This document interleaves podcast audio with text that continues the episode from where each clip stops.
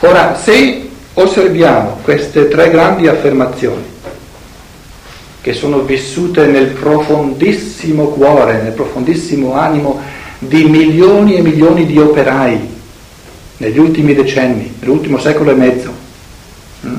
Steiner dice, se la borghesia si fosse mai resa conto di quante ore e quanta abnegazione tutta la classe operaia, dopo giornate di 10-12 ore di lavoro, ha passato alla sera a farsi teoria marxista, a imparare tutte queste, tutte queste belle verità, a mettersele non soltanto in testa, ma nel cuore e in tutti gli impulsi volitivi, se la classe borghese, dice, si fosse mai resa conto di ciò che avveniva nella classe operaia, si sarebbe svegliata un secolo prima. Steiner dice il grande errore della classe borghese di non essersi resa conto di ciò che avveniva nel proletariato. Questo avveniva, la convinzione che tutto ciò che è teoria è una pura ideologia, è una bolla di sapone, quindi l'unica realtà sono i processi economici, l'unica realtà è ciò che avviene in fabbrica, quella è la realtà, tutto il resto fandonie, eh?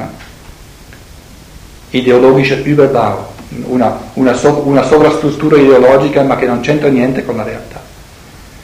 Il dogma della lotta di classe e la terza grandissima realtà che tutta la sfera economica è incentrata sull'intento, sull'impulso del datore di lavoro di far saltare fuori, di maggiorare più che può il plus valore, quindi il guadagno per lui, per continuare a sfruttare sempre di più per migliorare la sua situazione. Ora Steiner dice cosa c'è di vero, cosa c'è di falso in questa teoria marxista. Prima di tutto è vero che eh, ogni teoria o tutto ciò che si esprime a livello spirituale è una ideologia. È vero. Steiner dice non è che sia vero di per sé, ma è diventato vero nel corso del cammino dell'umanità. C'erano tempi in cui la conoscenza spirituale era una vera realtà, ma ai tempi in cui Marx scrive la sua teoria, tutto ciò che si diceva in teoria era pura ideologia, cioè aveva perso ogni capacità di inserirsi nella realtà e di trasformare la realtà. Cioè, ai tempi di Marx, la teoria umana era diventata così astratta che non incideva più sulla vita. E in questo Marx aveva ragione di dire la teoria è diventata pura ideologia, non cambia più niente. Ognuno crea una teoria a seconda di, come, di quali sono gli interessi nella vita economica. Gli interessi della vita economica, quella è la realtà. La teoria è una pura ideologia. Quindi Steiner dice, è la, la grande tragedia dei tempi moderni, lo dice anche nella prefazione all'inizio dei punti essenziali della questione sociale, è proprio questa che il, la, la classe nobile il clero e la borghesia hanno tramandato alla classe operaia una teoria della vita, quindi una, una, diciamo, una interpretazione della vita diventata così morta, così esangue, così priva di contenuto, che l'operaio si è reso conto ben presto che era una pura ideologia. Quindi è vero, è vero che eh, prendete per esempio le bellissime teorie, le bellissime cose che vengono dette nella Chiesa oggi, fino a che punto trasformano la vita? È una domanda legittima di chiedersi fino a che punto hanno una forza reale, sono reali spiritualmente a un punto tale da trasformare la vita. Uno dice, eh, sempre di meno. Penso che ognuno osserva che ci saranno sempre di meno. Quando, quando eh, mio padre mi diceva che la messa domenicale si divide in due parti, la prima parte nella quale si pensa a ciò che si è fatto prima e la seconda parte ciò che si pensa ciò che si deve fare dopo. E dice tra le due parti c'è la predica, lì non si pensa a niente, diceva, diceva lui. Eh?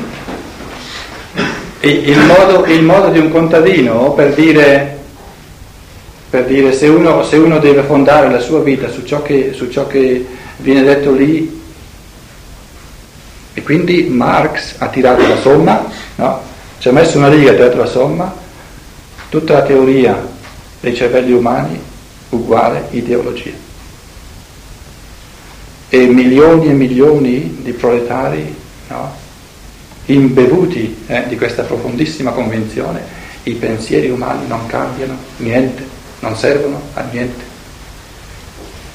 Per questo si tratta di ideologia, eh? cioè i pensieri umani non servono a niente.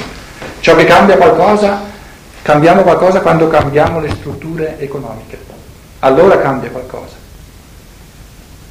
Noi abbiamo una scienza dello spirito che ci dice cambierà qualcosa nell'umanità soltanto quando cominceremo a pensare dei pensieri diversi e capaci di cambiare la realtà. Perché se noi non avremo pensieri capaci di cambiare la realtà, non cambierà niente. Quindi in un certo senso diciamo, certo, l'opposto di ciò che dice Karl Marx, ma questo opposto va costruito, non è che ci sia. Pensieri che trasformano la realtà, dobbiamo costruirli, non ci sono più. C'è ideologia, è rimasta ideologia a tutti i livelli e in grandissima parte anche nella Chiesa. Penso che lo si possa dire senza offendere, eh, senza animosità, rilevando un dato di fatto. In base a questo primo dogma, la lotta di classe. Se è così che l'ideologia non serve più a niente, ciò che di fatti muove il, la dinamica dei corsi storici è la lotta di classe.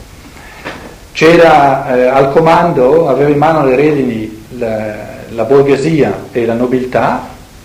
È assurda, la, la, scusate, il clero e la nobiltà, nel secolo XV, XVI, XVII è sorta un'altra componente, la borghesia, un'enorme, lunghissima lotta di classe, e adesso guarda, è la borghesia che ha in mano le leve del potere. Noi proletari cominciamo ora no, a diventare consapevoli di questo meccanismo della lotta di classe, mettiamo in moto la nostra lotta di classe, passerà questa generazione, ne passeranno due, e sarà il proletariato ad avere in mano le redini del potere. Così come la borghesia le ha tirate via, le ha tirate via dalle mani della nobiltà e del clero.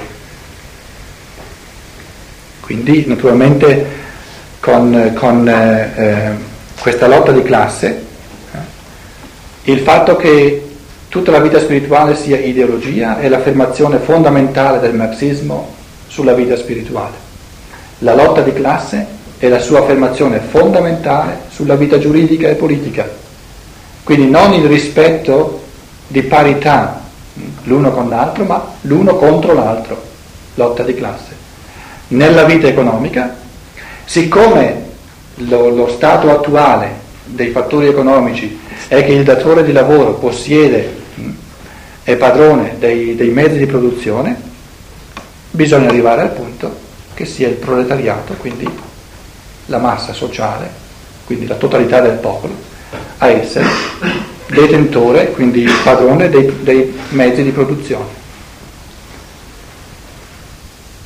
Questo è ciò che Marx diceva circa un secolo e mezzo fa, Naturalmente eh, ehm, non sta a me in questo contesto commentare ciò che è saltato fuori dagli esperimenti eh, ehm, che poi da questo socialismo di Marx sono sfociati nel comunismo. Questo non vuol dire che eh, analizzando il capitalismo salterebbero fuori soltanto cose positive. No? credo che la cosa sarebbe analoga perché sono due estremi appunto che si sono espressi in un modo esclusivo, in un modo unilaterale, quindi da un lato privilegiare la libertà negando la fratellanza, dall'altro illudersi di creare una fratellanza senza la libertà. E chi ha avuto modo di, negli ultimi decenni di vedere un pochino i sistemi, eh, si è certamente reso conto che, per esempio, negli Stati Uniti uno trova molta libertà, ma la fratellanza lascia molto a desiderare. E dall'altra parte c'era come valore, diciamo almeno come valore, l'anelito alla solidarietà sociale, ma la libertà lasciava veramente molto a desiderare. Credo che lo si possa dire eh, con una certa eh, oggettività, benché naturalmente sono, sono grandi generalizzazioni, poi la realtà è sempre molto sfumata. Riguardo a queste tre grandi affermazioni di Karl Marx, dell'ideologia, di tutto ciò che è dei pensieri, di ciò che è spirituale, dell'assoluta necessità della lotta di classe e della, della, dell'imperniarsi della vita economica sul plus valore, quindi sul, sul profitto e sulla, sullo sfruttamento dell'operaio. Rudolf Steiner, e con questo termino, delinea tre grandi ideali dell'anima cosciente, tre grandi ideali dell'epoca dell'anima cosciente. E questi eh, tre grandi ideali si riferiscono a questo, a questo risvolto negativo del marxismo e sono, li chiama in un modo un po' diverso da, da, da queste tre sfere, per ciò che riguarda la realtà corporea dell'uomo, la fratellanza, per ciò che riguarda la realtà dell'anima umana, la libertà di pensiero e la libertà di religione, e per ciò che riguarda la vita spirituale, lo spirito umano, la scienza dello spirito. Se prendiamo questo ultimo, eh, se prendiamo il sapere umano, se prendiamo la conoscenza umana, il grande passo che siamo chiamati a compiere nell'umanità è di passare da una scienza che conosce il visibile, da una scienza che conosce il, ma- il materiale, a una scienza che conosce anche lo spirituale. Questa è la grande eh, soglia che l'umanità deve passare. Il grande futuro dell'umanità consiste nel diventare, nel, nel costruire una scienza così scientifica come l'abbiamo costruita per il mondo visibile, anche per il mondo invisibile. Per quanto riguarda eh, eh, la vita di persona umana con persona umana, l'assoluta libertà di pensiero e l'assoluta libertà di religione.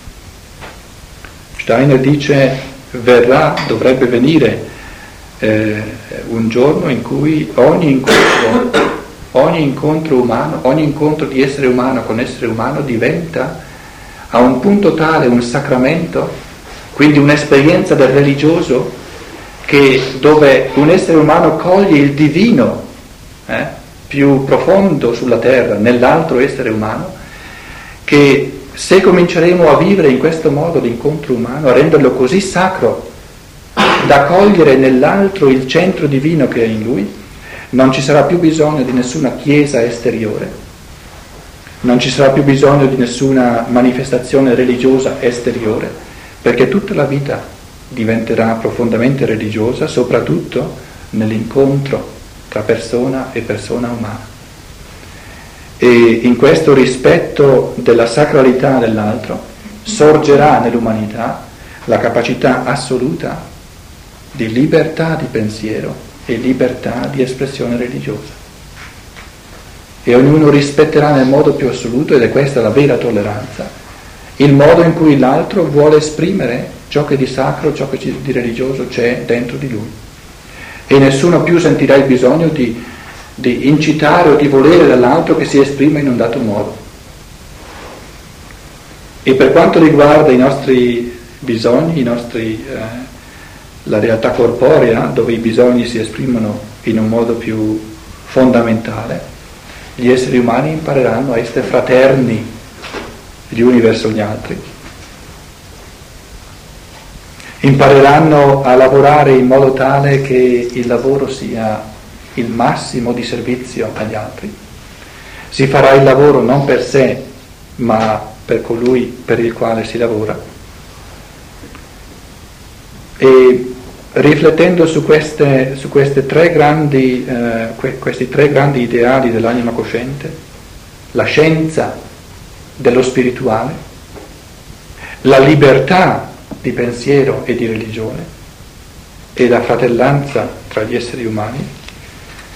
Forse eh, per terminare alcune riflessioni sulla, sulla fratellanza, perché è di questa che abbiamo sempre più bisogno. Ognuno di noi si porta eh, dentro una carica di egoismo tale per cui è difficile imparare a vivere gli uni per gli altri, perché per, per poter vivere gli uni per gli altri abbiamo ugualmente allo stesso tempo bisogno di saper vivere gli uni senza gli altri, cioè ognuno radicato in se stesso. Soltanto, soltanto eh, l'essere umano che è del tutto autonomo, che quindi gusta anche l'autonomia, può veramente eh, porsi al servizio degli altri. Cos'è la fratellanza nel pensare, nel sentire e nel volere? La fratellanza nel pensare è la capacità di cogliere conoscitivamente l'essere dell'altro. È come una intuizione morale, una fantasia morale che ci fa cogliere la preziosità unica della persona che abbiamo davanti a noi. E il fondamento della fratellanza è proprio questa capacità di cogliere la realtà unica, preziosissima, meravigliosa della persona che ho davanti a me. Quindi d'ora in poi nell'umanità la fratellanza non andrà più a spanne, non si fonderà più su, su un sentimento eh, confuso, ma la fratellanza sarà possibile soltanto in base a conoscenza oggettiva dell'altro, perché si tratta di fare il bene dell'altro e il bene dell'altro bisogna conoscerlo. E per conoscere qual è il bene dell'altro devo conoscere lui, devo conoscere il suo essere.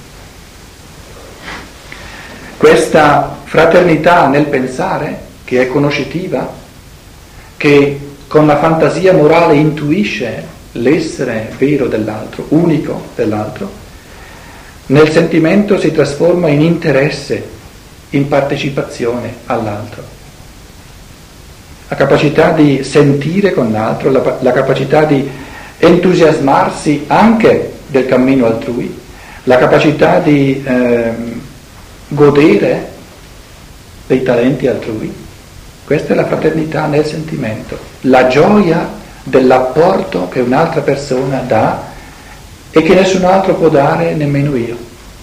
Quindi la capacità di godere dei talenti altrui tanto quanto godiamo dei nostri. Perché finché non arriviamo a godere dei talenti altrui quanto godiamo dei nostri, avremo sempre in noi l'impulso a soffocarli, anche se non ce lo diciamo, anche se non lo, se non, eh, lo, lo, lo confessiamo. E la fraternità nel volere è la capacità di non volere la felicità se non c'è felicità nelle persone che ci attorniano. E Steiner esprime questa, questa, questo livello più profondo della, della, fratellanza con una frase che nel, nell'esoterismo è, è, molto conosciuta. Ci sono due, due frasi esoteriche, se vogliamo così. Una che esprime la totale mancanza di fraternità, che si chiama la guerra di tutti contro tutti. L'altra, l'opposto, è l'incapacità di essere felici senza la felicità di tutti. E su, naturalmente sono, sono frasi mm, da prima, ma sono frasi proprio perché sono, eh, vengono dalla tradizione esoterica, sono frasi che meritano la nostra meditazione perché più ci meditiamo e più scopriamo dei mondi interi in queste due eh, realtà opposte e alla fine, alla fine della nostra epoca di cultura, alla fine della sesta e della settima, l'umanità nella sua espressione negativa si avvicina sempre di più a ciò che viene chiamata la guerra di tutti contro tutti, quindi ognuno contro ognuno, in guerra spietata.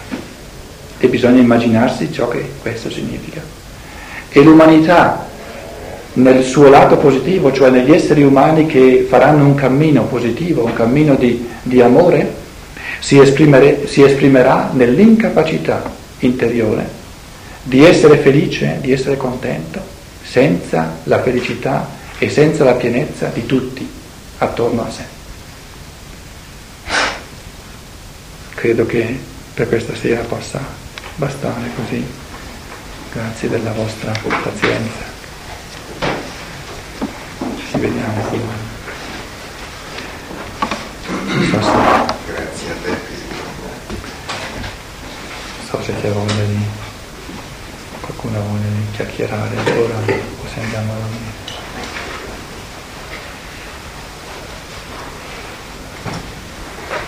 Abbiamo un po' di